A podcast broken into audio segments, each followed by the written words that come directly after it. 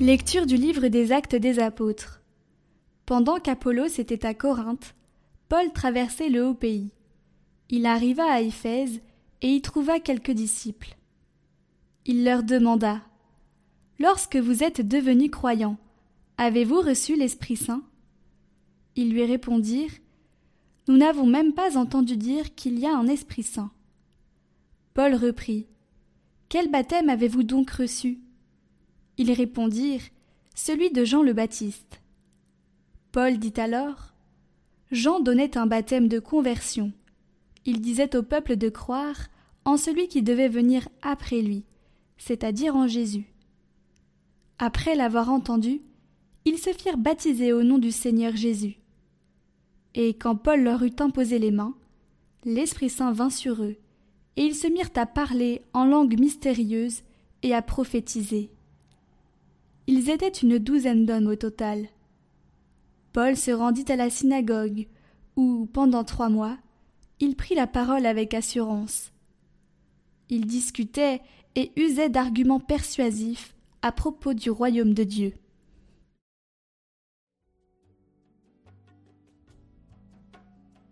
Royaume de la terre, chantez pour le Seigneur.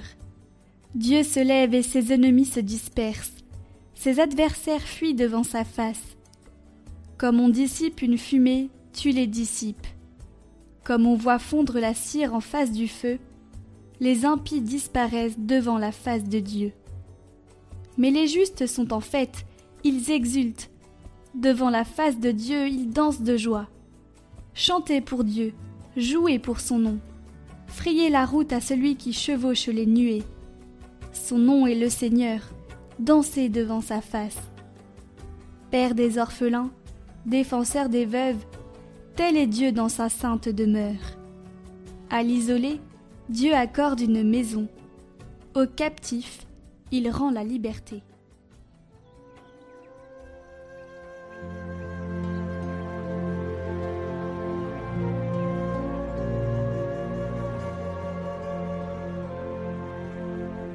Évangile de Jésus-Christ selon Saint Jean.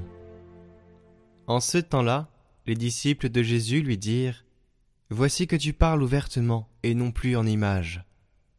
Maintenant nous savons que tu sais toutes choses, et tu n'as pas besoin qu'on t'interroge. Voilà pourquoi nous croyons que tu es sorti de Dieu. Jésus leur répondit Maintenant vous croyez. Voici que l'heure vient, déjà elle est venue, vous serez dispersés chacun de son côté, et vous me laisserez seul. Mais je ne suis pas seul, puisque le Père est avec moi. Je vous ai parlé ainsi afin qu'en moi vous ayez la paix. Dans le monde, vous avez à souffrir.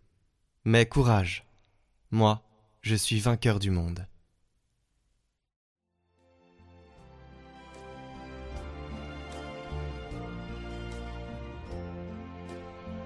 Commentaire de bienheureux Titus Brandsma.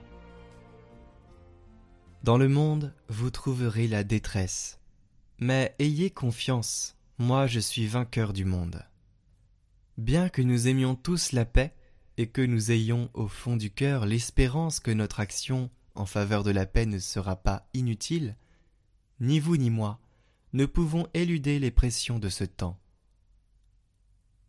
Cela signifie que nous ne pouvons pas nous libérer du doute général que, selon les lois de l'histoire, quelque chose puisse changer. Une guerre succède à une autre guerre, et chaque fois cela porte un coup mortel à la cause de la paix. Nous vivons encore trop sous l'influence de ceux qui affirment que ceux qui veulent la paix doivent s'armer pour vaincre la guerre il est remarquable de constater qu'au cours des siècles jaillissent constamment des héros de paix, des prédicateurs du message de paix. Nous trouvons ces messagers, ces apôtres de la paix en tout temps et en tout lieu, et de nos jours, par chance, nous n'en manquons pas. Mais aucun messager de la paix n'a trouvé un écho plus vaste que celui que nous appelons le roi de la paix. Permettez-moi de vous rappeler qui est ce messager? Le jour de Pâques, il semblait que les apôtres avaient perdu toute espérance depuis la mort du Christ sur la croix. alors qu'aux yeux du monde, la mission du Christ était terminée, avait échoué, était incomprise. Il est apparu au milieu de ses apôtres réunis au cénacle par crainte des ennemis.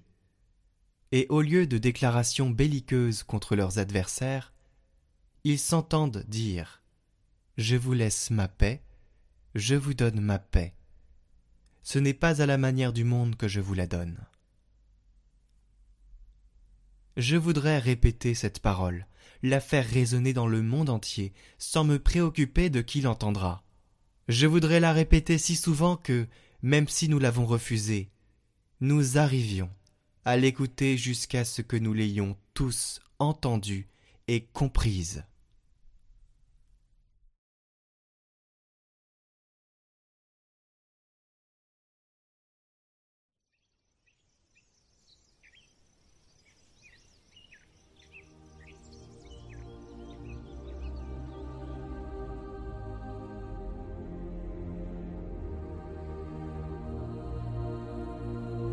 Jeanne d'Arc, ô Vierge bénie, par qui la France à l'agonie fut arrachée à l'oppresseur. Ne laisse pas dans la tempête périr le fruit de ta conquête. Garde la France, ô noble sœur. Pour le salut de la patrie, prions, Français, d'un même cœur. Quand un pays espère et prie, c'est le réveil de sa grandeur.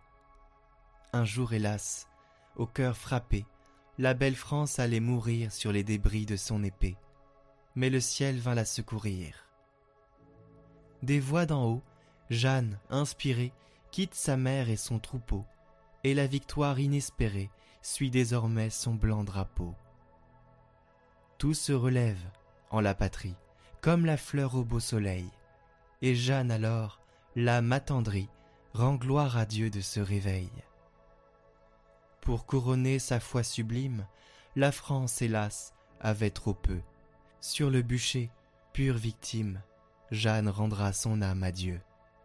Lorsque le Christ, offrant qu'il aime, a prodigué tant de faveurs, le désespoir est un blasphème. Non, non, Français, en haut les cœurs. Autour de nous, si tout chancelle, gardons encore le souvenir sous l'étendard de la pucelle, est abrité notre avenir. Jeanne d'Arc, ô Vierge bénie par qui la France à l'agonie fut arrachée à l'oppresseur, ne laisse pas dans la tempête périr le fruit de ta conquête. Garde la France, ô noble sœur. Ainsi soit-il.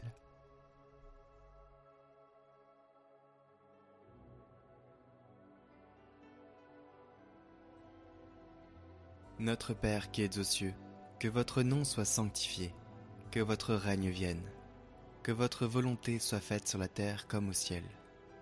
Donnez-nous aujourd'hui notre pain de ce jour. Pardonnez-nous nos offenses, comme nous pardonnons aussi à ceux qui nous ont offensés. Et ne nous laissez pas entrer en tentation, mais délivrez-nous du mal. Amen.